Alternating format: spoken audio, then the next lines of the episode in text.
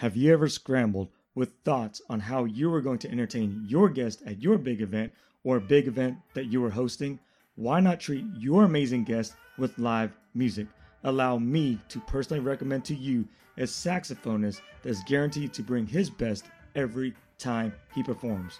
Verl Tolbert is his name. His body language, his enthusiasm, his smile will tell you his story. Verl played at my wedding, and he was also a guest on this podcast, episode number four. A natural entertainer and talented musician, Verl T, the perfect choice for all events and special occasions, playing smooth jazz, R and B, neo-soul, blues, pop, and gospel music are his passion. Saxophonist Verl Tolbert is from Tulsa, Oklahoma, and has been playing saxophone for over fifteen years. Verl T plays alto, soprano saxophone, electric wind instrument, also known as the iwi, with a heavy dose of soul. Allow Verl T to help make your event something super special. For booking information, navigate to Verl T dot com. That's Verl spelled V E A R L, the letter T, dot com. Welcome back to Defining Moments Podcast. This is episode number thirty-two with Matt Campbell. Matt's a pastor from Amarillo, Texas. A few months ago, almost a year ago, I saw a post through uh, Instagram, and I saw Pastor Matt Campbell in Manitou Springs. My wife, Margie, and I were there just a few months prior to me seeing this post. And I actually thought Matt was from Norman. He had the, he had his O U shirt on. I read his bio. I became intrigued. He wrote a book called Me and My Mom. And I was intrigued by that book, and I wanted to know more about it. So we exchanged messages. Matt sent me a copy of his book signed and wrote a little note in there. Here's a copy of the book.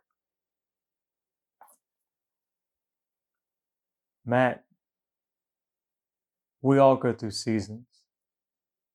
Your season that you wrote about was extremely tough.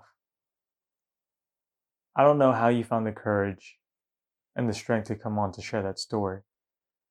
However, I am very grateful that you did, and I'm very grateful that you wrote about it. I passed your book on to a few of my friends and have really received a lot of great feedback. My wife, Margie, and I are definitely rooting you on from the four oh five. We appreciate you. We love you. Thank you so much for driving those four hours to come up here to record the podcast. I appreciate it. Also, Matt, thanks for the cutting board, brother. I look forward to seeing you soon, man. Love you. You are listening to Defining Moments Podcast. Hi, everyone. My name is Wong Lam, your host of Defining Moments Podcast. Thank you for listening in and showing your love and support to our show. A defining moment is a moment you define or the moment defines you. The world needs to hear about your defining moment. We learn from it. We draw inspiration from it. We cry with you. We laugh with you. We celebrate you. This podcast is your platform to capture and share your story, a story that will build bonds within your family as well as your community. When you share stories, we all gain a better appreciation for the unique people around us that we would not normally converse with. When was the last time you had a meaningful conversation with your neighbor, said hi to a total stranger, or even hugged a friend? Be interested in others. Be a good listener. Have that deep, meaningful conversation. Join the conversation. I'd like to acknowledge my beautiful wife, Margie, for her amazing work on this podcast, and to the guests that's taken their time and showed courage to come onto this podcast to share their story with you.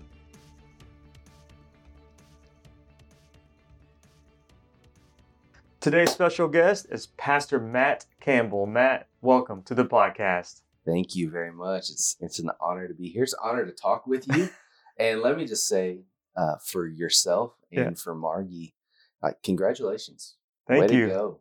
I mean, a couple years ago, who would have thought that here I would be and more talking to my friend Wong yeah. about my life, about my story, and how how many people have sat in this chair and have been able to tell their story in yeah. their own words. Way to go. Congratulations, I man. appreciate it, man. I appreciate it. I, uh, I don't know if you remember, but on Instagram, I reached out to you about a year ago almost. Margie and I got married February twenty-fifth of two thousand eighteen. And the morning after, we flew to Denver and brought her grandma a piece of cake, wedding cake. And so we had wedding cake and we took her to breakfast. Then we went up to Manitou Springs. And those same steps that you walked on or ran on, Margie and I walked on as well. And I thought it was fascinating. So you did yeah. the Manitou incline? Yeah. Yeah.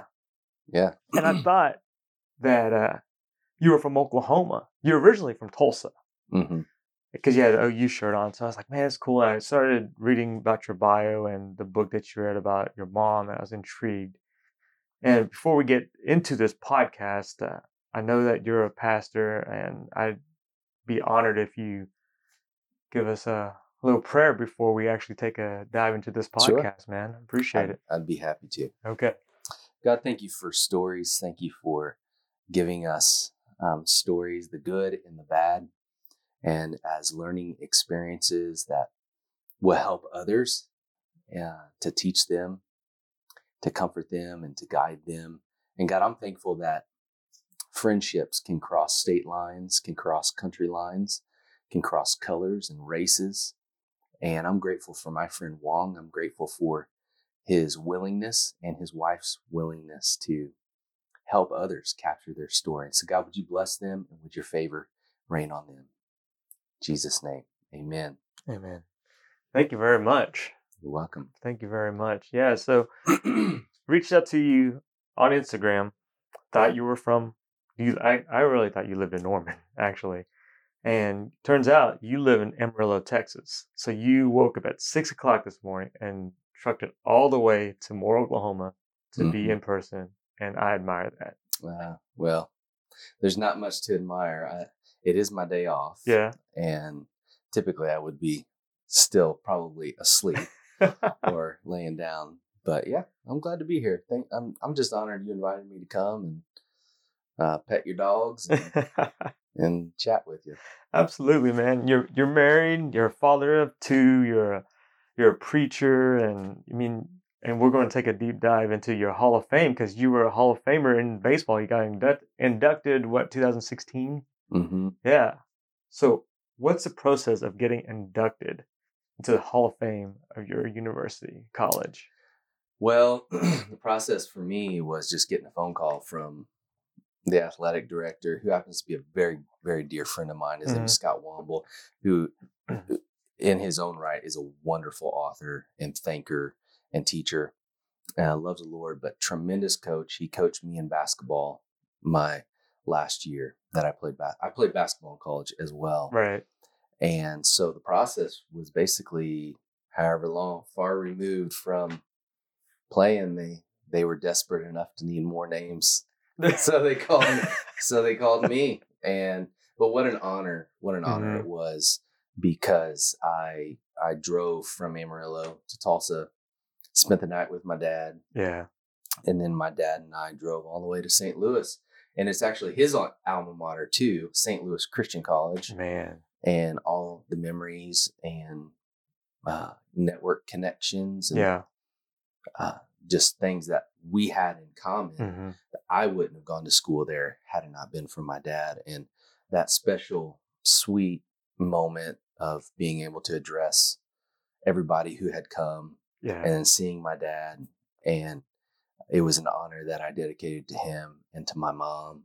Yeah. And having moved away from the Saint Louis area after mm-hmm. living there for about fifteen years, to come back and see friends, people that I um, I had fought for through prayer, yeah, and had had loved them, and they had loved me, is such a special treat.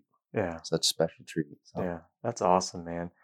What position did you play in baseball? I was a middle infielder. Okay. I would probably say I was Man. I was best at second base. Okay. But the need, I I probably played shortstop as much as I as I played second base, at least in college. Um, I pitched, and there are no records, um, but um, I some people stretched it out to like twenty people, okay. twenty strikeouts. Some people said it was thirteen. Um, but in a seven inning game, mm. um, my claim to fame was I struck out seventeen guys Man. in one game. And so wow, it was against our rival and we won. And that was a, that was a special memory. Yeah. I wish my mom and dad could have been there for that one. Yeah. But they weren't able to. Yeah. Man, so right-handed, left-handed? I'm a righty. Man. Yeah. What's your average uh, back in the day was uh, miles per hour on your fastball?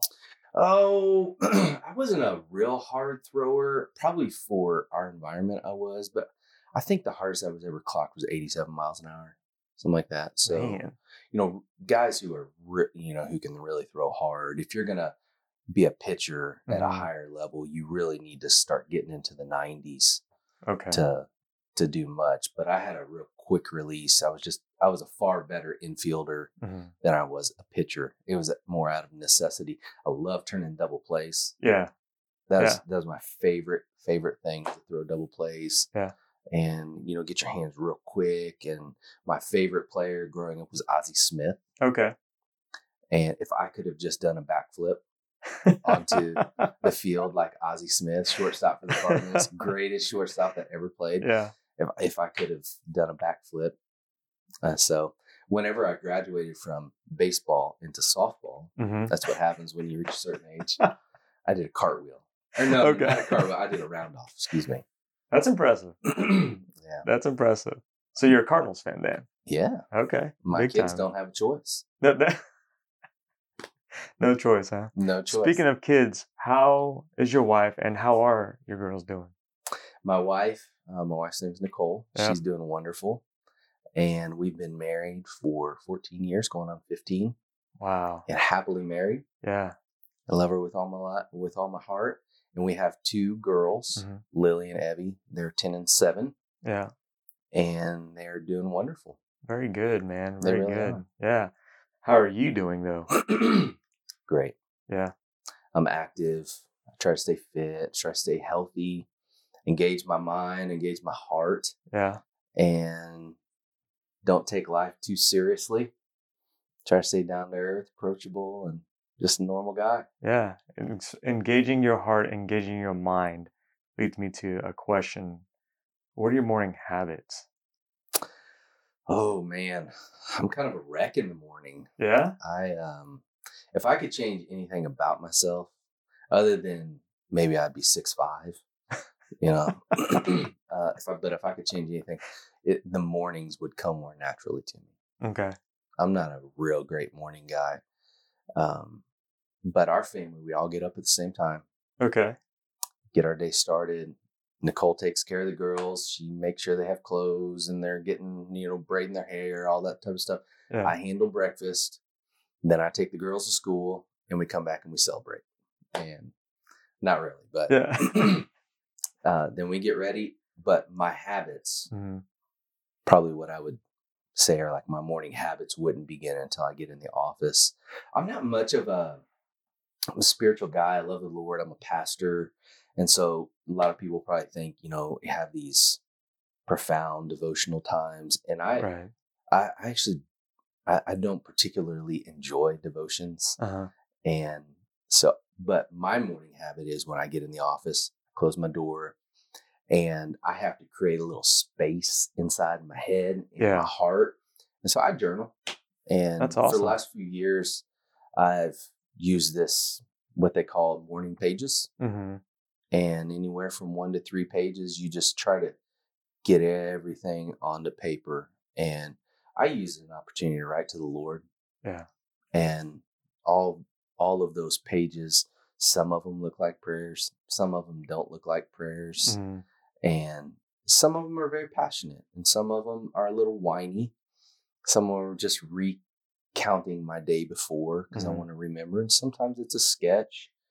Uh, I know myself well enough to know that um, before I I give uh, or before I get and, and put everything in, I really need to kind of give a little bit and create some space inside of me. Yeah. And so it's just my way. I just know myself really well that yeah. inside of me, I think a lot and I have emotions and You know, I'm a deep feeler. And so I just got to create some space. Yeah. That's my primary morning habit. And if I could wake up in the morning and knock out a workout, mm-hmm. that would be incredible. But it just doesn't come to me real natural. So, well, you look really fit. So you do work out to some extent. Oh, I don't know if it's in the morning or in the evening, but you do work out, right? I do. I work out um, right down the road from my house, a place called Nick's Fight Club. In fact, I'm wearing my Nick's shirt. Um, part of the Nick's Fight Club family. Okay. And uh, go down usually in the early evening, you know, five o'clock, somewhere around there, get done with work and go in and, and work out. And it's uh, tremendous for my, you know, obviously staying fit, but for my mind. Yeah. And, you know, it's just such a release and I love it. And I used to run for years and years and really had, had slimmed down and leaned way down. Mm-hmm. And now after having run a marathon and everything just hurting, yeah, I changed it up, being a little burnt out. Now I go in and there we box. Right. And we hit bags, we hit mitts and do, uh, we can, you can lift weights.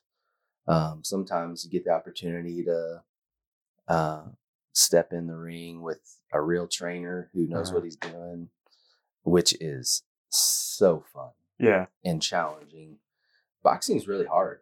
There's a lot to think about between your, your leg, you know, your footwork and your hands and, mm-hmm. you know, combinations of what you're doing. It's yeah. challenging, but man, it's so fun and the cardio it takes. Yeah. When you said the Fight Club, I was wondering if it was like boxing or M M A or a combination of both. I didn't know. They train they train fighters for all sorts of stuff out of there, but primarily I would probably say boxing and kickboxing. Okay. They've had a couple fighters yeah. that have gone through Bellator, um, through, even through the U F C. Wow. And, and stuff like that.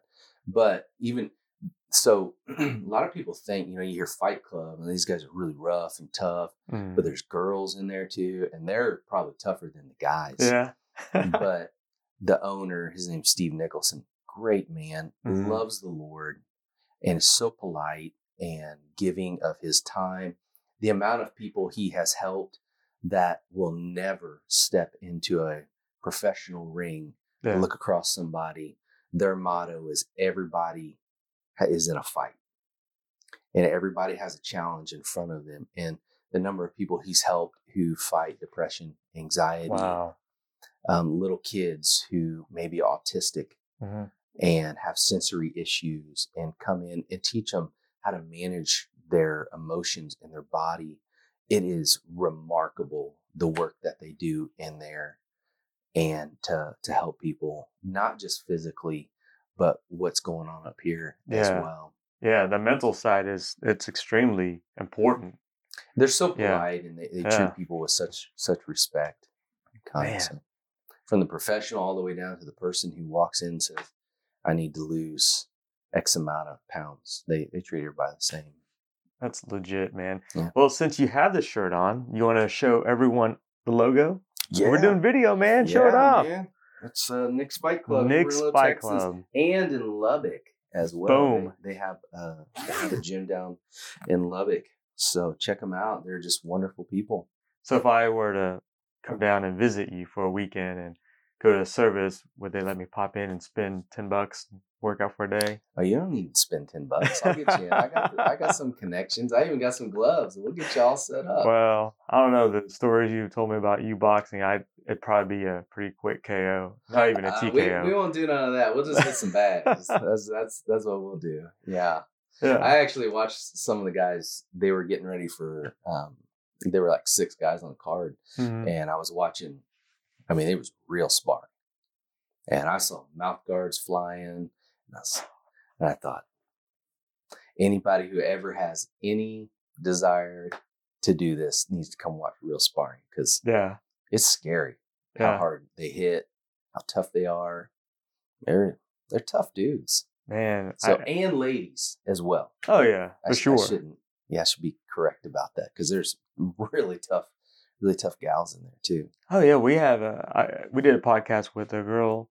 Um, she's M M A. Her name is uh, Julia Avila, and mm. she is. She's won her last two or three fights by K Os, and it's pretty legit, man. Did you see that picture of uh, the guy who, I don't know, he tried to like, uh, he tried to rob some lady, tried to steal her purse oh, or yeah. something, and he realized she fights for U F C, and yeah. he got messed up. Yeah. I mean, big time. Yeah, he got broke off a little something. Yeah, yeah. He he bit off more than he can chew. Yeah, you were talking about a friend of yours, John King, and you, you spar with him, you box him, you work out with him. Use the word spar loosely. Okay. he he's just an inspiration to me. Yeah. Um, and you know, humbly, I, I hope I am to him. I, I encourage him, give him a fist pound, and tell him I'm cheering him on every time that mm-hmm. I walk in that gym. He's a guy who has been through more than I'm aware. I mean, he's lost his mom. He's lost um, his little brother. Mm-hmm. He's lost uh, a dear friend or two. And the things that he's battled against um, are greater than the battles he's had in the ring or the octagon or whatever, the cage, whatever you want to call it. And here's a guy who presses forward, and he has a smile on his face, and he challenges people, and he helps people, and he gives his time. And he spends, uh, his, his brother whom he lost mm-hmm.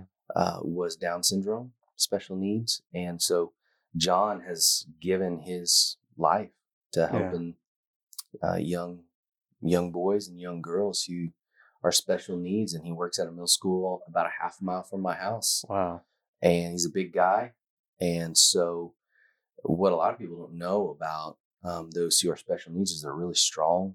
Mm-hmm. And so he has an innate sense of knowing what they're going through because his yeah. little brother experienced that. But because they're also strong, he's able to to outmatch a lot of their strengths yeah. and, you know, or their muscle and just pure strength. Right. And, but just a courteous, courteous guy, and, you know, shakes my hand every time I'm in there. That's awesome, man. Great guy. Sounds like a gym and people I want to be around.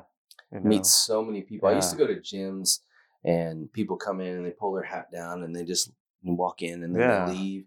And then here you come in and you do a high intensity interval training class. Yeah. And you sweat and you laugh and you have fun and you know people's names. You get to know the trainers, and the owner comes out and he he, he greets everyone and he says bye. He's available to chat. Yeah. yeah. So it's wonderful. Another Man, problem. That's awesome. You've been a pastor for almost twenty years, mm-hmm. or maybe over twenty years. What got you into that in your studies? Um, what was your passion? And then how did you end up in Amarillo? So, thirty-eight, I've been in full-time ministry for almost sixteen years. Wow. Um, but really got into ministry on a part-time basis when I was probably about nineteen years old, nineteen or twenty. Um, in high school, I really had a dream to go play baseball somewhere. Yeah. Um, I struggled in the classroom a lot. And when it came time to choose where I was going to go, it was either junior college or I had this opportunity. I love the Lord. Mm-hmm. Um, I've watched my dad. My dad is a pastor. Uh, I have siblings who are in ministry. And that was the route I chose. Yeah. And they were able to accept me into school. And so that was my, that was the beginnings of how I got into ministry. Yeah.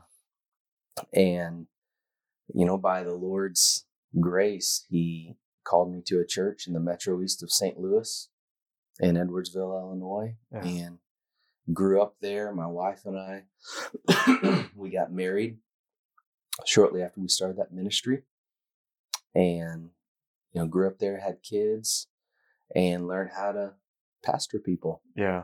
And it was such an honor, you know, now not being in Edwardsville, to watch some of those kids grow up. You know, they're now in their twenties. Yeah. Uh, the people that you've walked through in good times and not in good times.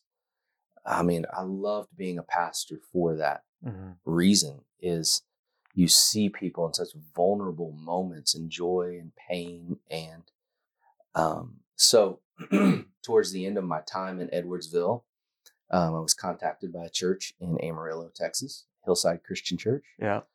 And the Lord just did a work inside of my wife and I. And so we packed up, we moved all the way down to West Texas, man, where it's dry and arid, but it's beautiful. The evenings in the summer yeah. are beautiful. The evenings in the winter are really cold. Yeah. And the people are courteous and nice, and um, you can trust about everywhere you go. Uh, you're going to be taken care of because um, probably somebody's carrying a gun. That's yeah. Not the way it is. So when we stand up on Sunday mornings at church, um, we're pretty safe. Right. You know, people are watching out for us. Yeah. People got the Lord watching over everyone. So that's good, man. But I love being a pastor. It has given me, um, I'm addicted to the work of being a pastor. I'm yeah. not addicted to the job. You know, I'm not a workaholic by any means. Mm-hmm. Wherever I go, whatever the Lord calls me to, if he wants me to mow lawns for the city, if he wants me to do whatever, I'll still minister to people. It's just a calling on my life right. because I love the Lord and because people have been positioned in my life to pour into my life. Mm-hmm. I can't, I can't not do that where, wherever I go.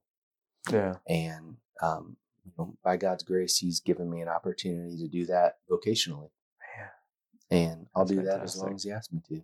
Yeah, no, there's no doubt.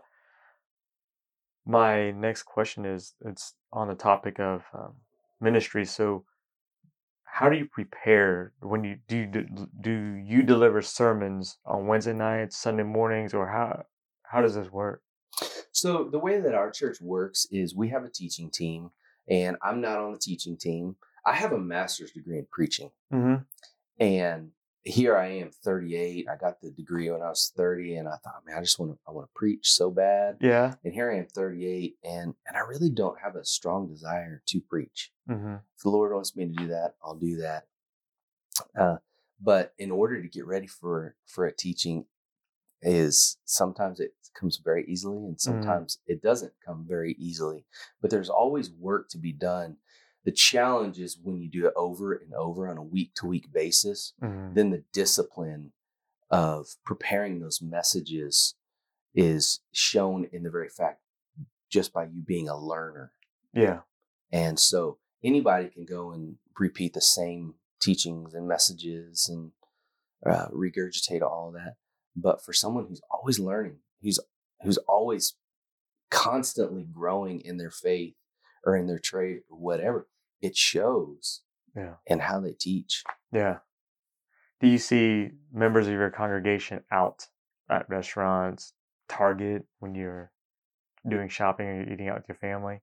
We do. Yeah. My role isn't as public as some of the guys in our church. They don't yeah. have as much privacy.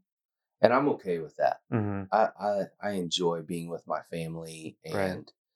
I'm not a I'm not a glad hand type of guy. Yeah.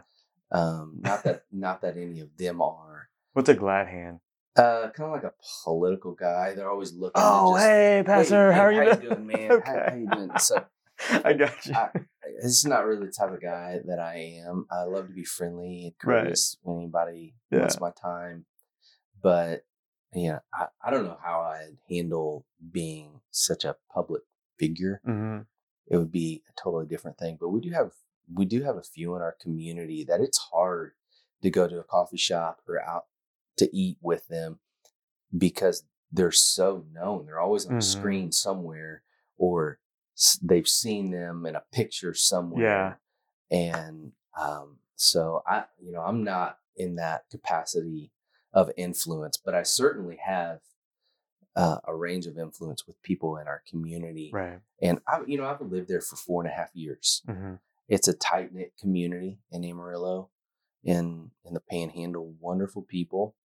Uh, the longer you're in, in basically in, in an area, the more people you know. Yeah.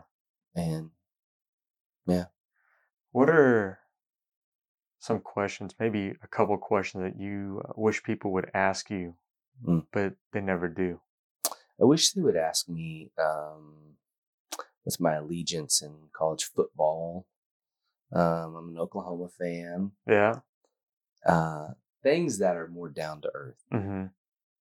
And when people see you on a stage, they can there's a lot of haters in the world, and they pass judgments on you. And um, sometimes uh, they can think that, wow, that person must not be very this or that, based yeah. on judgments from a distance. Mm-hmm. And so I, I wish people were, you know, I could just sit down and have coffee with more people. Yeah. And do what we're doing. Yeah, exactly right. That I'm, you know, I'm, I'm not Pastor Matt. I'm just Matt. Yeah. And I'm just a normal guy. And sometimes I have worries whenever I go to sleep at night. And sometimes mm-hmm. I don't even want to go to church on Sunday mornings. Yeah. And sometimes yeah. I don't want to wake up. Yeah.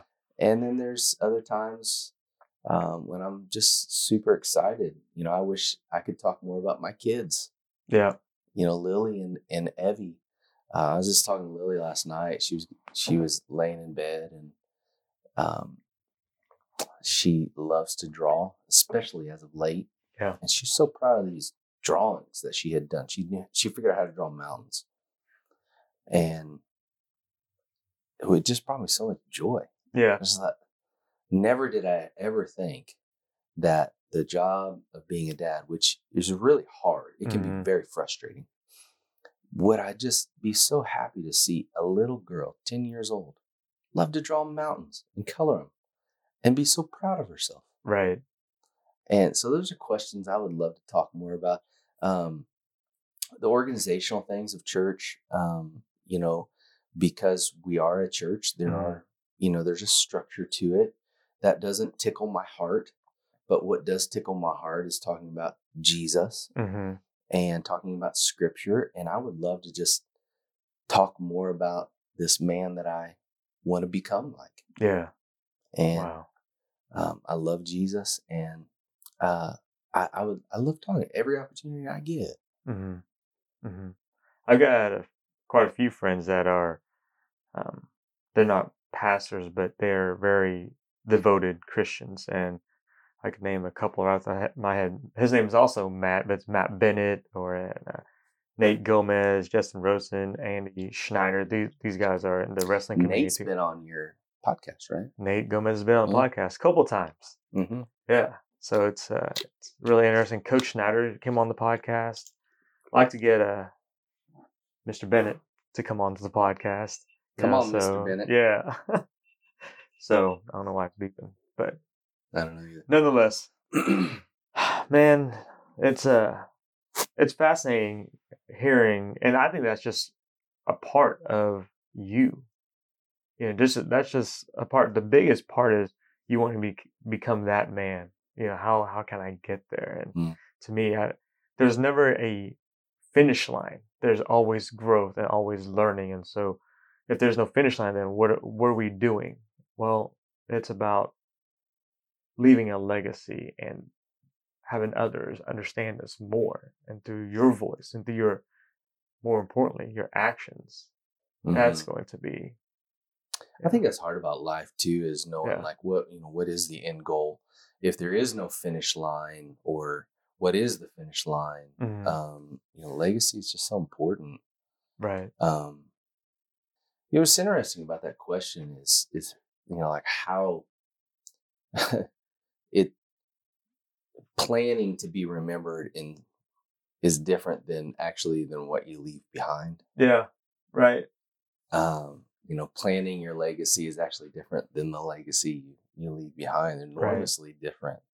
Yeah. Um, in my twenties, it was a little more superficial. Mm-hmm. It was a little more. Not all about accolade, but more position driven. Mm-hmm. Uh, who, what I was going to do for a living, the things I was going to accomplish. Right. In my thirties, I'm far removed from that. My yeah. ambition could probably stand to grow a little bit. Mm-hmm. Um, and I'm far less concerned about what anyone else would think. And I'm a lot more concerned about what the people who are closest to me think. Mm-hmm. In particular, you know, certainly my wife and um, and both my girls, but anyone who's near and around me. Yeah, uh, there's just so many haters, and there's so many misunderstandings in our world mm-hmm. that you you won't make everyone happy. And I would rather get the things right yeah. that are right in front of me yeah. than the things that I can't control, the misunderstandings. Right. And if someone misunderstands uh, who I am, but my daughters understand who I am, yeah, I think I've done something right. Yeah. And so, you know, I definitely, uh, I'm, because I love the Lord, because I, I would probably say because I take God seriously. Yeah. I'm going to be a faithful husband, a loving husband, a tender and um, compassionate father, very protective. Love it. And uh, down to earth, salt of the earth type of guy. Yeah. And if the Lord gives me an opportunity to influence beyond that, yeah, um, it's going to be, you know, through He's created me to be. Yeah. And the older I get, I kind of think, mm, I think I'm becoming a more complete human. I love it. Uh, but I'm not where I need to be. Yeah. So. Yeah. Speaking of influence, how does uh, Matt contribute to society? Mm. It's a great question. Mm. I think probably, I think there's a couple of ways to look at it. There's, you know, how effective are you at that, and how faithful are you at right. what's been given to you? And I, I like to go the route of, you know, the things that have been entrusted to me. Yeah. To be faithful in those things. Um, so how I contribute to society, I like to say that I'm kind of in the restoration business. Okay. I, you know, God redeemed me. Yeah. He, he brought something good out of the ashes of my life. And if I can help people find that in their life, mm-hmm. maybe in their marriages or in their homes, yeah. in the name of Jesus, uh, man, that's, that's a calling on my life. And to be a friend to people who don't have a lot of friends. Yeah. That's pretty I, powerful, man. Yeah. And I guess it is. Uh, you know, I just, I feel like I don't have anything significant to contribute other than to be a friend to people yeah. who need a friend. Yeah. Yeah. I think that's what Jesus did. Yeah. I think that's what made him so significant. Yeah. Our pastor, what I love, I, I love our pastor. His name's Tommy. Um, he, what I admire about Jesus, he says this. As he says, people who were nothing like Jesus uh-huh. liked Jesus very much. Okay. I love that. Yeah. I love that. I get that. He crossed all these divides. Yeah. People, he built bridges and, um, yeah. Man, you're also a songwriter or a song composer. You write music? A little bit. Yeah. I, I wish I was better at it. Well, you have a couple C Ds, a couple albums and songs. Yeah, my my uh, my role has probably been more with the second. We're actually yeah. getting ready to work on another. Yeah. Uh, we just talked about it this week, which is pretty exciting. Yeah. Songwriting is really hard. I mean, in any type of art that you do is is really hard. There's right. there's the initial idea, and then you rework it, and you mm-hmm. rework it, and then you rework it, and then you give it to an editor, and they screw it all up. And yeah, and then you rework it again, yeah. and you know, eventually down the road, what you end up with, the fruit of all that work, is what everybody sees. But the journey of getting there, yeah, that's the work of love. Right, right. It's the work of love. Man, you you drove four, a little over four hours to to get here today, and uh, Wong, you're uh, so worth it, brother. No, man, I appreciate it. It's, I'm just completely honored that you would just do that, you know, and this the second time I've met you in person, and I'm the type of guy who likes to meet people in person, and because I feel like your your voice throws out a, a certain frequency, mm-hmm. and ears are very sensitive, so we can hear your frequency, but when I'm able to see the body in motion, man, it's it matches the frequency, brother. Mm. I definitely appreciate it, man. Well, I'm glad that my insides match my outsides. Yeah, man. Absolutely. What you see is what you get type thing. That's right. So this podcast is about defining moments. And uh, I don't know if there might be a, one or two that you would like to share with our listeners uh, and now video podcast to well, I guess a defining moment is maybe a setback or a few setbacks in life, and how did you overcome those setbacks, and what was the outcome of that? Yeah. You know, I was talking earlier about um, the classroom mm-hmm. and school. School was, I don't know if it was a setback, but it was definitely a really big challenge for me. Yeah. Looking back, I'm pretty sure I had a learning disability. When I was in elementary school, I was playing basketball. It's one or one or the other. I was playing basketball and I got tripped mm-hmm. and, and I flew into a cinder block wall. I got a real massive concussion, and my wife doesn't think it has anything to do with it, but my retention rate isn't real high. Oh, so I wow. constantly have to keep things in front of me. And I'm convinced that it's either I have a learning disability or it's because I ran into a wall, one or the other. Um, But the classroom was a very big challenge for me, and in particular, tests. Mm-hmm. Uh, the irony is I love to learn, have an insatiable appetite to learn. Mm-hmm. But the the uh, container for learning, I really struggled in. Yeah. Test taking, biology, science, math. Um, wow. P E, I did okay in that one. But, yeah. uh, did quite well. Yeah, even into college, I really struggled. Um, in yeah. fact, my first semester, I was on academic probation. And test taking was just really, it was a challenge for me. Wow. So uh, when I graduated from college, mm-hmm. I immediately entered seminary, graduate school. Mm-hmm.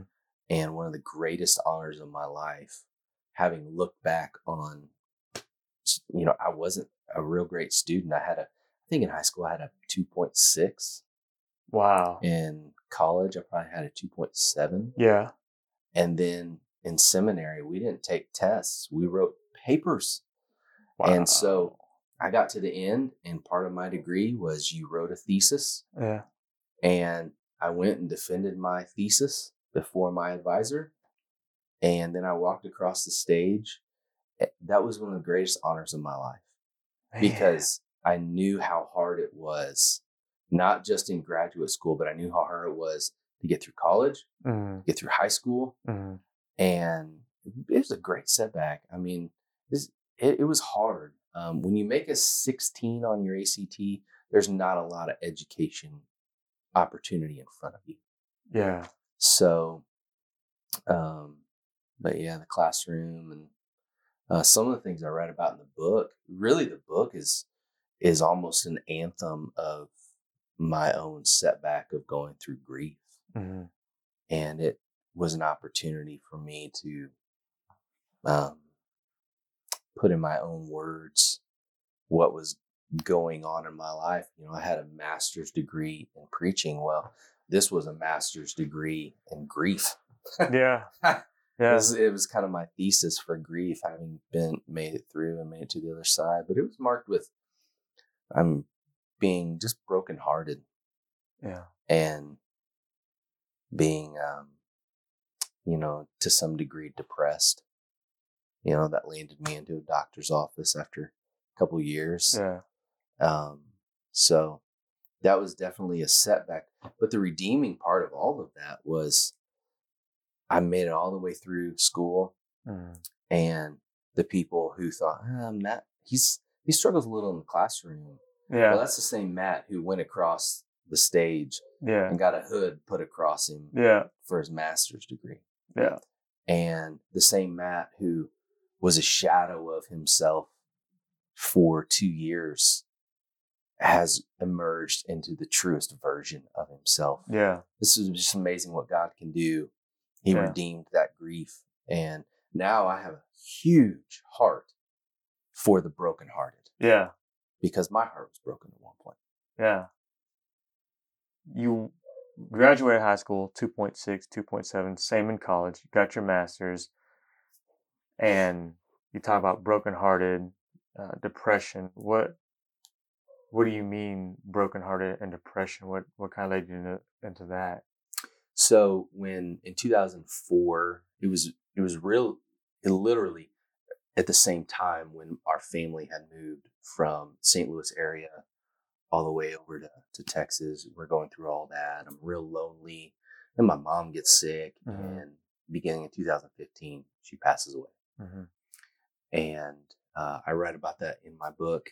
And so I'm already kind of lonely going through all of that. And I had walked with so many families through the loss of a loved one. Yeah. Thought I knew what grief was like.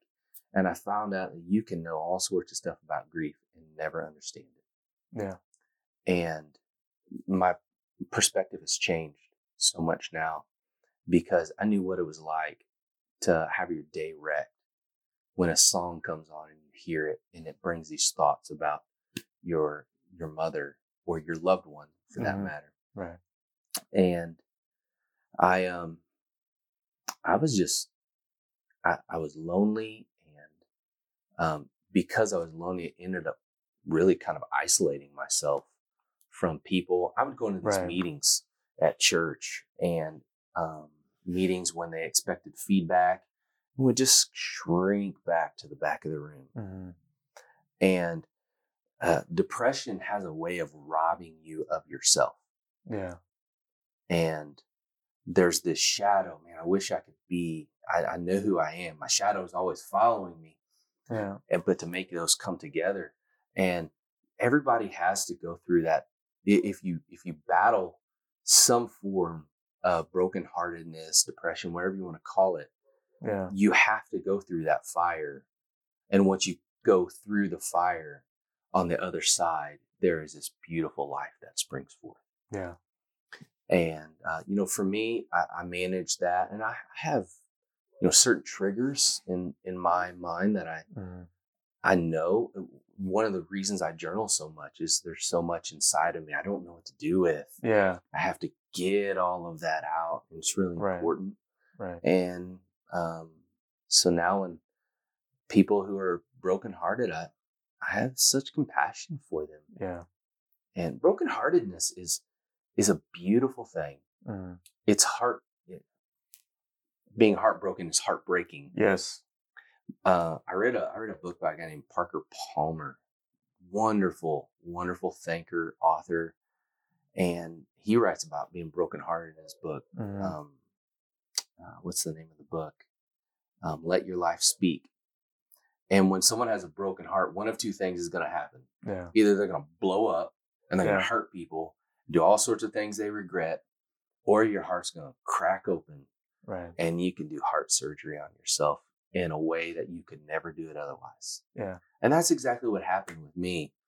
And here I was, a guy had grown up in a home that loved the Lord, um, never had a salvation moment. Yeah. I was kind of discipled into the faith.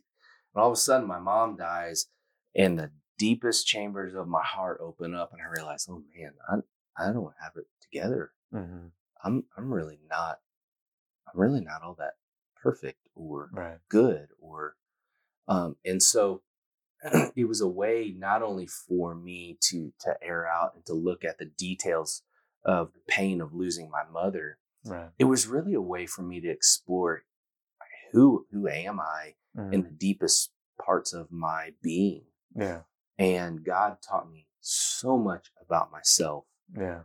Um, and my, my wife, who's so loving and gracious and understanding, was the beneficiary sometimes of when some of that rose to the surface. Yeah. And uh, I'm I'm grateful that she she loves me and cares about me. Um, and now she gets to see the best version of myself I've yeah. ever been in my life. It's awesome, man. And so while I would never want to go through that again, yeah, I'm so grateful that I did. Yeah.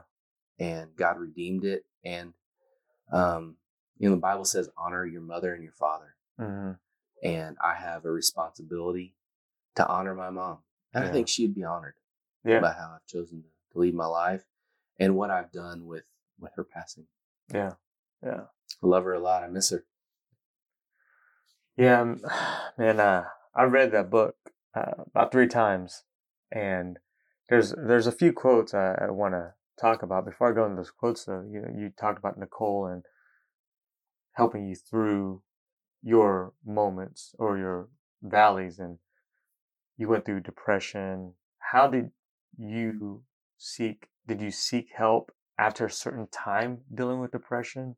Mm-hmm. And when was that point where you got, you had to have a heart to heart talk with yourself? It's like, I've got to seek help. Yeah. Well, you know, the thing about depression is it's, it's not the type of thing you, you put on Facebook. Right. Uh, most, most don't. And there's a lot of shame and maybe even guilt that's involved a little bit. It's, um, because you're really not yourself. Mm-hmm. And there were a couple of things that,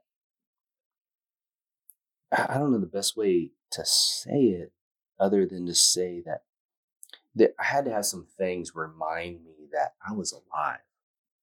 Yeah. And there were two things that, that did that for me. Mm-hmm. Um, number one was my wife, Nicole. Yeah. And she held my hand. Yeah. When we were in bed at night. Oh. She held my hand. And just that physical touch yeah. of knowing I'm not alone, that she loves me and she's here right next to me. And the other thing, the greatest joy in my life is to lead worship for our church. Nice. And um, I, f- I still feel, but during that season especially, I felt so alive when yeah. I was leading worship. Yeah. And so my two greatest relationships, my spouse and the Lord, are what carried me through that season. Yeah. And reminded me that that I was alive. Yeah. Um, I changed my diet. And uh, anybody who's going through some type of, whether it's depression or anxiety, I think they're two sides of one coin. I got you. Anxiety is, is very, everything's really fast. It's bursts. It's, it's full of adrenaline.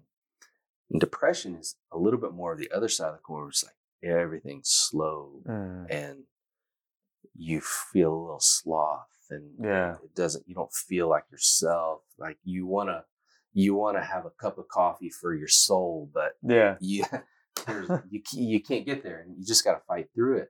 But I always tell people there's a couple of things you can do right off the bat. Um, I think always to pray, mm-hmm. to seek the Lord. There's nothing greater you can do. Mm-hmm. Do that. And through that, you can be led to a number of people, connections that you have. Yeah. Um, to look at your diet, yeah, sugar and cravings. Um, you don't even know. I, we could get into a whole other thing about diet. It's so important, you know, how it changes your mind, yeah. uh, the way you feel, the way you wake up, you're resting. Uh, but what's necessary, I think, too, is to go get a blood panel. Mm-hmm. You you don't know what you're working with that's underneath the surface. So if you have a thyroid issue yeah. or your blood sugar is off, here you are trying to work through grief and you don't have just grief. You've got all these other things going on. Yeah. And so if you can, if you can get to the root of the issue, which is exactly what I did, yep. I wanted to make sure that my thyroid wasn't jacked up. Which, you're speaking my wife's love language, man. She's a health coach. Yes, yeah. Absolutely. Yeah. She's doing the work. So nothing can energize your life better than cleaning up your diet. Yeah. And and giving you energy to wake up in the morning to accomplish what it is that is set before you. Yeah. And just to feel good about yourself, give you confidence. Man, what what are a couple eating habits that you changed during your season of depression till now? What what are a couple foods that you've changed besides the sugars? Have you gluten-free or what, what have you done? I mostly, I try not to eat a lot of gluten. Yeah. You know, on the way up here, I did have a nice sandwich. Yeah. But, um, I don't know what my health coach would think about that. Yeah. I, I don't have, you know, I'm not allergic to gluten or right. anything like that. Yeah. You know, I'm grateful I don't have any food allergies that yeah. I know of. Yeah. Um, but limiting your sugar, mm-hmm. you know, things like soda. Mm-hmm. Um, I discovered Zevia. Zevia's really good. Oh, yeah. I love Zevia. Yeah. There's one, Virgil's, the vanilla cream soda by Virgil's. Ooh, man, that's so good. Okay. Um, it's my favorite. Um, but definitely, you know, sugar, um, limiting your gluten. Mm-hmm. I tried to do keto um, for a little while. I just got really angry. Oh. So now I just have a really more of a balance, try to eat clean. Right. Um, You know, one of my favorite meals is we have an Instant Pot. Mm. And I'll put quinoa in the Instant Pot mm. and grill up some chicken and use like coconut amino acids. Ooh, that's one of my favorites. Dang. I love that. Man, Margie does a fantastic job. We just got through with her whole thirty, mm-hmm. and she took off one weekend and cooked thirty meals and froze them. That's amazing. And Instant Pot, crock pots. You know, we even use a rice cooker, not to cook rice, but to steam it, you know, steam food. And have you done, have you done rice in the Instant Pot? No, no. I've heard, I've heard it's almost as good in the Instant Pot as it's like actually in a rice steamer. Man, dude, it's, it's tough to beat that tiger, man. I mean, if you Asian and you're using something else besides the tiger. Of course, you, you know the real thing. I man, don't know the real thing. Uh, yeah, that's exactly why. We're talking about pressure. We're talking about volume. We're talking about temperature. Mm-hmm. You know, the grains of rice got to, yeah. Anyways, oh, yeah, too scientific right now. But I think anybody who, when they're, when you go through any health, uh, I don't know if you'd call it a crisis, yeah, but a challenge like that, right? One of the best things is step back and look, what am I eating? Mm. How am I caring for yourself? For me, the other thing is, is diet and exercise. Yeah. It, I used to run a lot, um, and it was great because those are moments of solitude. Yeah. You know, by yourself. I never ran in a group, but now going and working out with people, I love it. So, but just getting all of the endorphins going in yeah. my head. It's, oh, it's so, it's so good. It's, yeah. it's as much good for your brain as it is for your heart, mm-hmm. in my opinion. That's so true. You're talking about taking care of yourself by changing your eating habits. I, I that's so important. I, Because if you can't take care of yourself, you're not going to be able to take care of anyone. Mm-hmm. That, that's for sure, right? And you talk about running by yourself because that's your own time. And then now you love working out with a group of people. And like I mentioned earlier, is, man, the group of people you work out with, sounds like you surround yourself with, are top-notch people, mm-hmm. guys and girls, working out, same beliefs. You know, it's it's awesome. A community. But, yes. Well, with the beauty of what they do there, it's it's unique. It, you can go anytime you want. Mm-hmm. So the class is made up of of a member who just wants to go to that class. Right. Um, but you start finding people who go to the same classes all yeah. the time. Yeah. And you get to meet them and know them. And, which yeah. I which I love. Being a pastor, the majority of the people I meet are through church. Yeah. Well, now I start to meet other people beyond the church. Yeah. And that's great for me. I love it. That's awesome, man. I want to go back to you being an author about the book that you wrote about your mom. There's a few quotes, actually, I'd like to pick your brain about, if you don't mind. Yeah. The first one is, uh, we must give gifts to each other and have fun with one another, but the roots of love are set in moments of understanding. That one stood out to me. Mm. Especially the part, the roots of love are set in moments of understanding. The roots of love. That sounds good. Somebody put that in a book. Man, I, it sounds like I'm sitting across the table from them. Yes. I think, you know, when I wrote that in the book, I was writing about my mom lost her dad mm-hmm. when she was sixteen. And so uh, her brother, George, was being a little bit older. He was working, and there are so many moments for my grandmother and my mom to be together by themselves, mm-hmm. both in their own brokenness. One lost their spouse, the other lost their dad. Yeah. And while they don't understand what it's like to lose a spouse or lose a dad, they do know what it's like to lose someone. Mm-hmm. And so in those moments of sitting on a couch or being together and eating supper, maybe they say words of comfort to one another or not. Whatever that looks like, but just being together in their own brokenness, yeah, had to have been, had to have been. Um, they probably didn't even know what they had at the time, mm. and I, I, I write this in the book about being, I don't know, maybe like seventh grade. I had this really embarrassing incident in a locker room, and um, got made fun of, and got. This security officer goes and he searches my locker because he thought I was, he thought I had drugs. Drugs, yeah, yeah. Yeah, and I'm like yeah. thirteen years old and like, I, I don't even know what drugs look like. I don't know what they smell like. I don't right. know what they do. And here I am. Um, he's asking me if I smoke marijuana. And what exactly is that, sir? You know, yeah. so um, so I go home and I'm thirteen years old and I'm not worried about smoking weed. I'm worried about growing armpit hair when yeah. I'm thirteen years old. So, um, and so I'm embarrassed, and I come home, and I'm not a real, wasn't a real great student. Mm-hmm. And so I'm not great at school. All of a sudden, I was kind of the laughing stock. Yeah. And they think I might do drugs. Mm-hmm. I thought my life was over. And so I'm in my room and um, probably crying very manly tears. Yeah. And my mom comes in, and she doesn't say anything. She she doesn't know what it's like to be accused of doing drugs, probably. Mm-hmm. But she just comes and she puts her arm around me, and she just told me she loved me. Yeah. She knew what it was like to be broken. Yeah. And in that moment, I didn't need someone to coach me about my response. Right. I needed someone to come and put their arm around me and just say, I know what it's like yeah. to be sad too. Yeah. And, wow. you know, I was like thirteen years old then.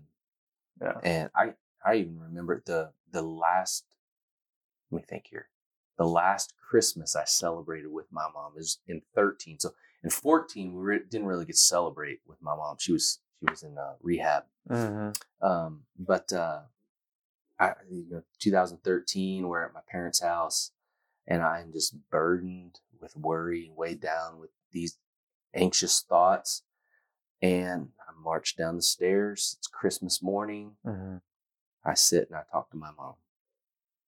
She doesn't tell me what to do. She doesn't tell me what I need to do. We just sit with cream in our coffee, and she listened. And I knew that whatever I chose to do, my mom was going to be there for me. And so the, you know, that moment was connected to when I was thirteen. Mm-hmm. And, you know, when I'm thirteen, it's connected to all these other moments. And yeah. you know, the roots of love, they are set in moments of understanding, those tender moments right. of understanding. And everybody tries to have answers in our world today. Yeah. You don't have to have answers. And sometimes you just need to be quiet and just say, hey, Uh, I'm your friend. It's okay. That is powerful, man. That I dog-eared a lot of your pages because there's quite a few quotes in here that I'm interested in, and which leads to my next one. And that was brilliant because you also wrote, "A listening ear is medicine to a weary heart." Mm. You just crushed that. Mm. We. uh It is. A listening ear is medicine to a weary heart. I think of, I, I wish I listened better at home to my wife. At least that's what she says. Uh, but it's easy to talk and, and listen, and, or it's easy to talk and to give advice. But sometimes you just need to be present and shut up and let somebody talk. And, uh, yeah, I don't know what else I have really to say about that other than I think it kind of speaks for yourself, speaks for itself that to have someone just to listen mm-hmm. and to be present with you. There's something amazing, like what exactly what you're doing is so good for me to talk about this because you've given a platform for people to be heard, mm-hmm. for people to listen to their stories. And I wonder if your podcast has meant more the people who have graced this seat um, than even the people who have listened um, in your audience.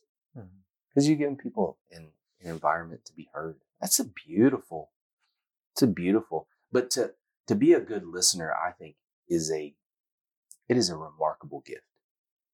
It's a, it can be learned, but to do it innately, it is a remarkable gift. Yeah. Wow. You use the word grit in here uh, a couple times.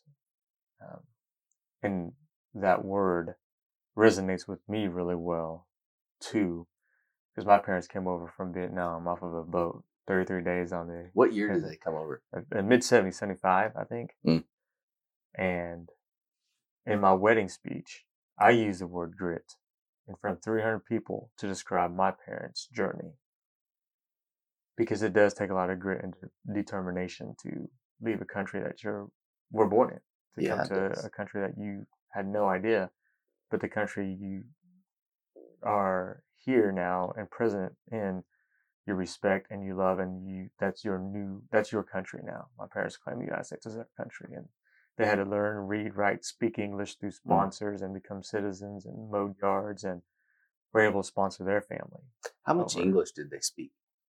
Coming over here, mm-hmm. none, none, none. My that mom does. spoke a little bit. They they had English classes. That that takes some grit. Yeah, maybe grit times two. Yeah, that's an extra serving of grit. Yeah, that's amazing. What does grit mean to you in this book? Mm. Well, grit, you know, it, grit is tenacity. It's not some, I mean, you're going to, you're, you're going to grit your teeth. And I'm going to go at this. And for your parents to come over all the way from Vietnam, it wasn't, all right, dear, you ready to go? You ready to go to America? You know, right. Um, there were challenges that only they, Only they knew about, mm-hmm. um, what it was like to leave family, um, to leave their culture, to leave their food, to leave a language, and to go and to adopt another. Yeah. I mean, gosh, the and not just grit in a moment, but grit over a long season. Mm-hmm. And uh, there's probably moments of, man, it'd be easy just to go back home. Yeah. I wish we could go back home. Yeah, and. Man, that's just that's that's amazing. For me, when when I was going through this, it's it's hard. It's weird to talk about going through grief and having to have grit. But when so twenty fifteen, you know, I, it, it was just a wreck. I don't really honestly remember a lot of it. Mm-hmm. two thousand sixteen, I sat down with a, a colleague from from church. Great man, he's pastoral uh, counselor. And uh, he just sat down and he just asked me questions. It was wonderful. And I knew two thousand sixteen was going to be my year of hope. I may not be where I need to be, but it's going to be my year of hope. God's going to give me, it's going to pull back the curtains a little bit. And I'm going to see, I'm going to get through this. Yeah.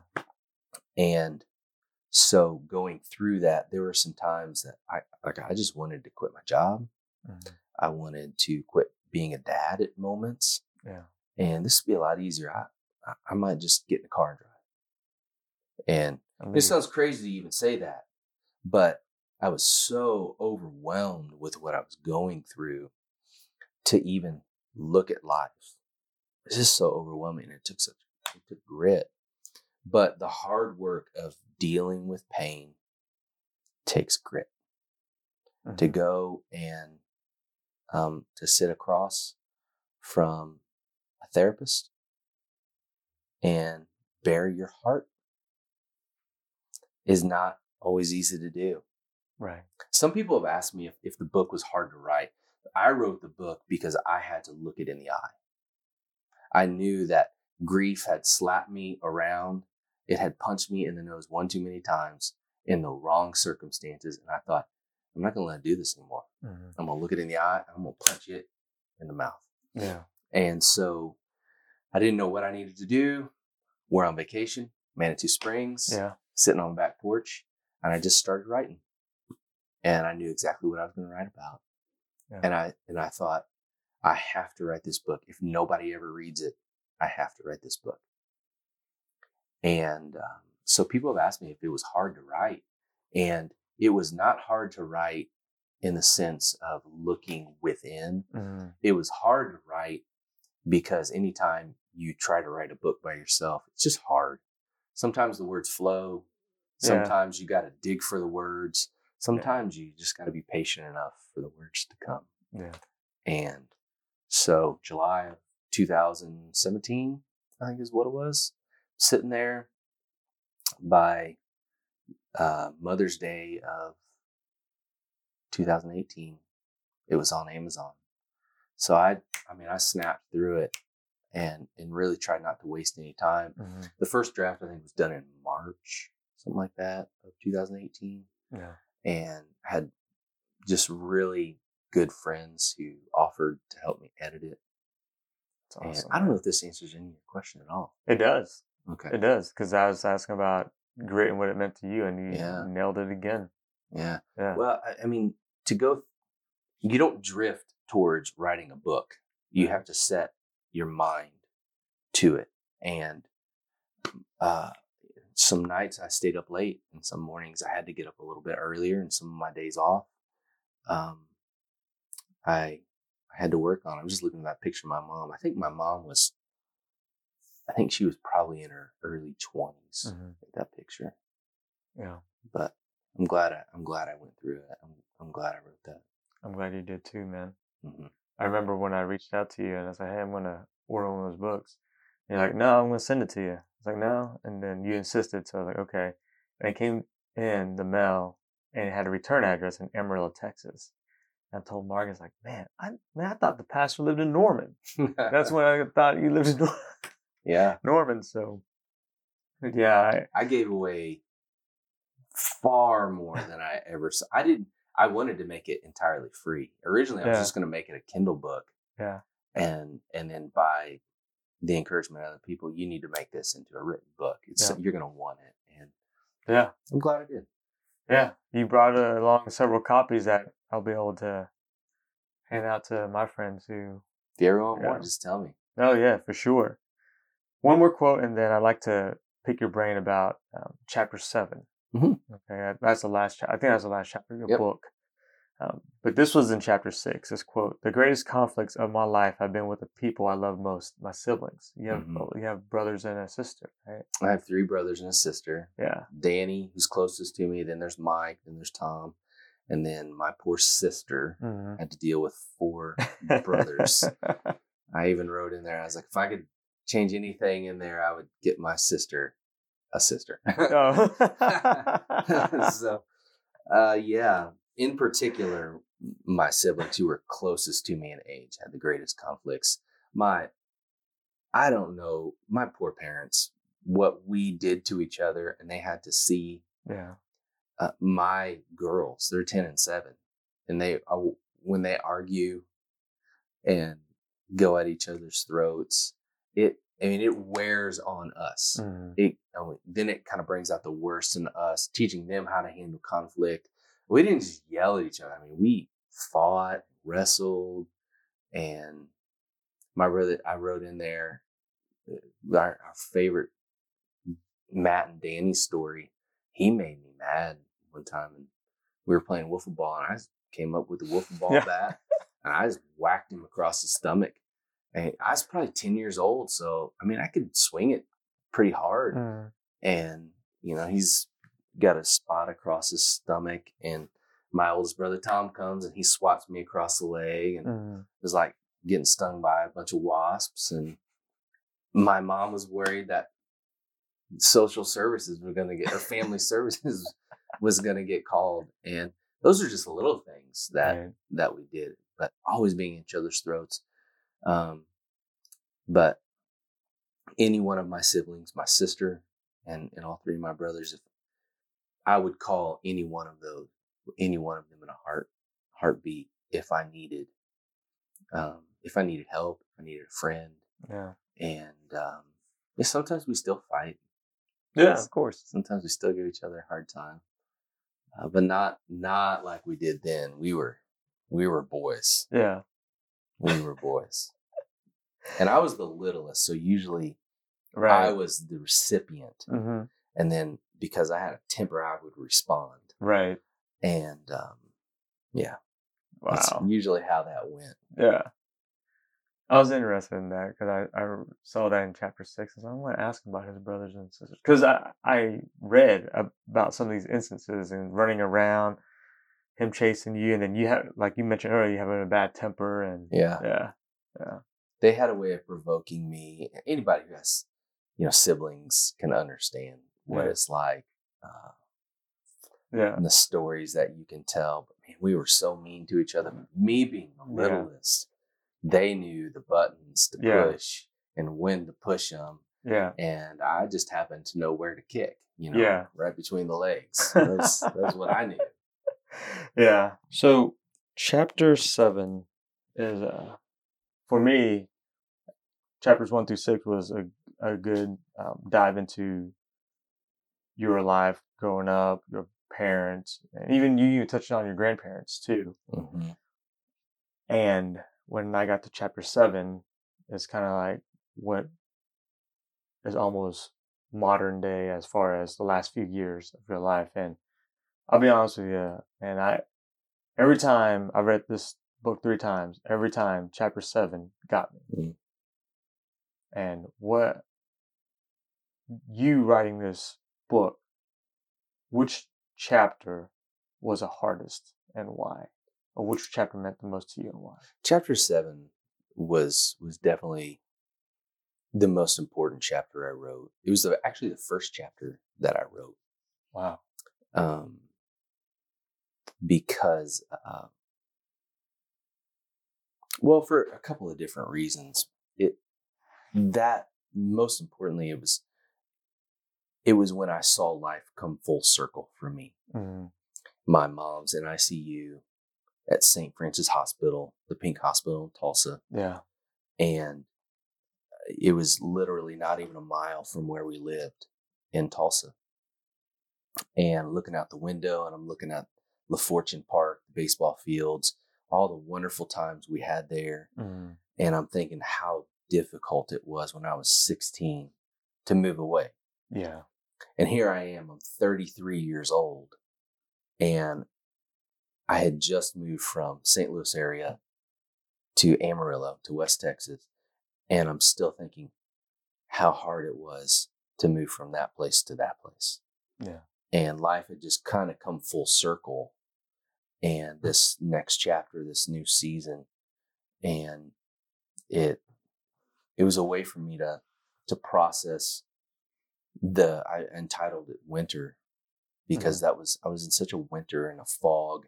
That was the on, that was kind of when depression and cold. Just the, yeah, yeah. It was just, everything just, it just hurt. Mm-hmm.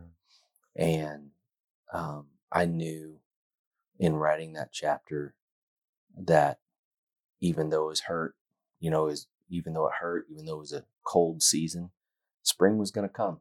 Mm-hmm. And spring did come. Yeah. I really believe I'm in the spring of my life. Yeah. Um, so that was definitely the most, it was the most important chapter for me to write, mm-hmm. because it was the, it was the most complete story of my own experience going through a winter season as a teenager, yeah. and then going through a se- winter season as an adult. Right. Right. And then I had to go through this next winter season without my mother. And it was because of my mother, you know, losing my mother. It wasn't her fault by any means, but, um, but there's so many times I wish, I, I wish I could call, I wish I could call mom and yeah. talk to her yeah. about this. Since she was such a good listener. Yeah. Um, so sometimes I get on Facebook, I'm like yeah. her legacy Facebook person. Mm-hmm. And sometimes big things happen in, in our family. And I like to get on Messenger on her Facebook account, and I'll go in and I'm so proud of you guys. Yeah. And it says it's from her, you know, so. That's cool, man. I, uh, well, that chapter seven, like I said, I, that was hard every time for me to read and get through. And the words you use weren't like where I had to go up and look what the word meant. However, the words were simple, but they had such deep meaning on mm-hmm. your description of what you went through and what your mom meant to you. And it's, in a way, it's therapeutic for me to actually get through that, because I am, even just sitting across from you, man, I'm so just proud to know you as just a person, you know, forget the pastor and all that. I mean, not to be rude, just as yeah. a person, man, it, it takes courage, in my opinion, to oh, thank you, and and go and punch it in the mouth, and I'm gonna face this, because there's a lot of people that won't. They'll turn. I've got a I've got a friend that, you know, he he lost his mom when he was fifteen, and yeah. he's in his mid twenties now, and never grieved his mom, and he's just a wreck and so brokenhearted. And um, you you don't go around grief, you don't go over it, you don't go, you go through it, mm-hmm. and that's the only way to go through grief. And you know, it's, you, you grieve differently, you know, removed from it. Right. And, um, yeah, I, I, I just love my dear mother, and it was an honor to write about her. It's an honor to talk about her. Yeah. And, um, I'm glad that my girls and my nieces and nephews who lost their grandmother will have something that is a record mm-hmm. of who she was. And hopefully they become a little bit like her. Yeah, for sure, man. Out of the writing this book, what are some things you, uh, you've learned about yourself? Well, I am a deep feeler. And when I was, I say I was never great in the classroom, but I love to learn. Mm-hmm. And I was always very kind of heady. Mm-hmm. And this, it was really a journey from, from my head to my heart. Yeah. And, and embracing who I was as a person. Right. Um, that it's okay to be a, a feeler, a deep feeler, and a man. Um, I learned that I'm not as, I'm learning I'm pretty flawed. Yeah. That I, you know, I have some emotional things that even a great life, you know, I'm, I've been fortunate enough to have been protected and shielded mm-hmm. in my life. But I also know what it's like to have people who don't like you, and yeah. um, people who say mean things about you. Mm-hmm. Um, and I, I've learned what it's like to keep going and pressing forward when, when there are haters. Um, but I've, I've learned probably more than anything that God is faithful, and he, uh, he's called me along for the ride. Yeah. And it's an honor to tell my story. It's an honor to, to be who I am. And I'm still been doing a lot of, I don't know if you've heard of the Enneagram. Have you heard I've of heard Enneagram? Of it. Yes. Yeah. Yeah. Uh, I'm really enthralled by all of it because it's so accessible, everything mm-hmm. to learn about it. Yeah. And so now I'm in this, I'm trying to understand more and more about myself. Yeah. But I always say I'm just, I'm growing in, I'm growing into the shoes of my calling mm-hmm. and the best version of myself. Right on. And whatever I do, I, I, I just hope who I am outmatches what I do. Yeah. I like it, man. That's what I want. Two more questions for you. Yeah. My next one is, you're in, you mentioned you're in the spring of your life. So what's your path forward now for Matt Campbell, Pastor Matt Campbell? What's your path forward? Yeah. So I, twenty nineteen is going to be a great year, and I've committed to being faithful where I'm at mm. and walking through all the doors that are open in front of me. Yeah. In the past, I always shied away from taking some risks. Yeah. And this is a year that I'm going to say yes. I'm going to do. The word for me this year is the word more. Man. And so I'm going to be faithful where I'm at, and I'm going to walk through all the doors that are open. Yeah. You know, such as like being on Defining Moments Podcast. And wow. twenty twenty, I don't know what that holds, but yeah. I'm going to be faithful where I'm at, and I'm going to walk through every door that's open for me. Wow. So your word of the year is more. Mm-hmm. My wife's word of the year is consistency. One of my friends I uh, did a podcast with, he asked me what my word is, and his word is connect, and mm-hmm. my word is you, Y O U. Yeah. So it's interesting. Yeah. yeah. I I was so overwhelmed for so long by responsibility yeah. and some of it was just me mm-hmm. that to go through a season when I, I just focused on myself. Yeah. I did ministry and, and pastored people, but it was a it was a time of really deep introspection. And now it's a time to flip the script, and now I'm gonna look out and do more. I love it, man. And I'm going to walk through all the doors that the Lord opens. I like it. How do you want to be remembered? Mm. As a faithful husband, loving, loving husband, tender and mercy with my kids. Took God seriously. Mm-hmm. Took God at his word. And I'll go wherever he goes, whatever, whatever he wants me to do. I love it, man. How do people get in touch with you? Probably the easiest way is through Instagram. Campbell soup dot mat. Campbell soup dot mat. Campbell soup dot mat. Um, they can also look up the book through Amazon. Right. And you know, Me and My Mom, Connecting the Dots of a Mother's Legacy by Matthew Campbell. And I'm most active on Facebook or on Instagram. I have a Facebook account, but I'm not as active on it. Yeah. yeah. and I, I like pictures anyway. So yeah. I'm a little more active on Facebook. Yeah. Or they can contact you and you can get them in touch with me. Oh, yeah, for sure, man. You also, one last thing is you got into doing and designing your own cutting boards. Mm-hmm. Real quick, man, how did you get into this? Well, I like to do things with my hands. Okay. My wife's an interior designer. Okay. She does actually real, real construction work, mm. um, or she tells people how to do it. Yeah. And I just got into it. I loved working in the garage. Jesus was a carpenter, so yeah. I thought I'm going to be a carpenter. And it gives, in ministry, you don't you, you don't often see the fruit of what you're working on right after. And so anything with woodworking, not not even just cutting boards, but yeah. anything woodworking. I don't have all the greatest like tools in my garage, right? And so I sometimes get creative. But those epoxy pour videos that you see on Instagram, mm-hmm. oh man, those are the best. I love oh, yeah. watching them. The girls will watch them with me. Wow. And so hopefully I'll, I'll learn a little more. And I'm, I'm trying to become maybe not a furniture maker, mm-hmm. but, you know, doing things yeah. and giving some being uh, detailed in what I do yeah. and slow and meticulous, yeah. which is good for me because I like to rush through things. Yeah. And. But cutting boards are fun, and they're really not that hard to make. And uh, but love to do it. It's Very fun. Good. I made you one. Yeah, you did. Yeah. I love it, man. That's awesome. I think your video's not going anymore, but I put your logo on it. Yeah, and I stamped it with my thing. I'll put it on a video. I'll make one especially for this. This is awesome. I appreciate that. Yeah, it's it's oak and cedar mm-hmm. and poplar. Love it, man. So awesome. And and if it if it um, doesn't work out, um, you know, just use it on a cold day in your fireplace. That's not going to happen, man.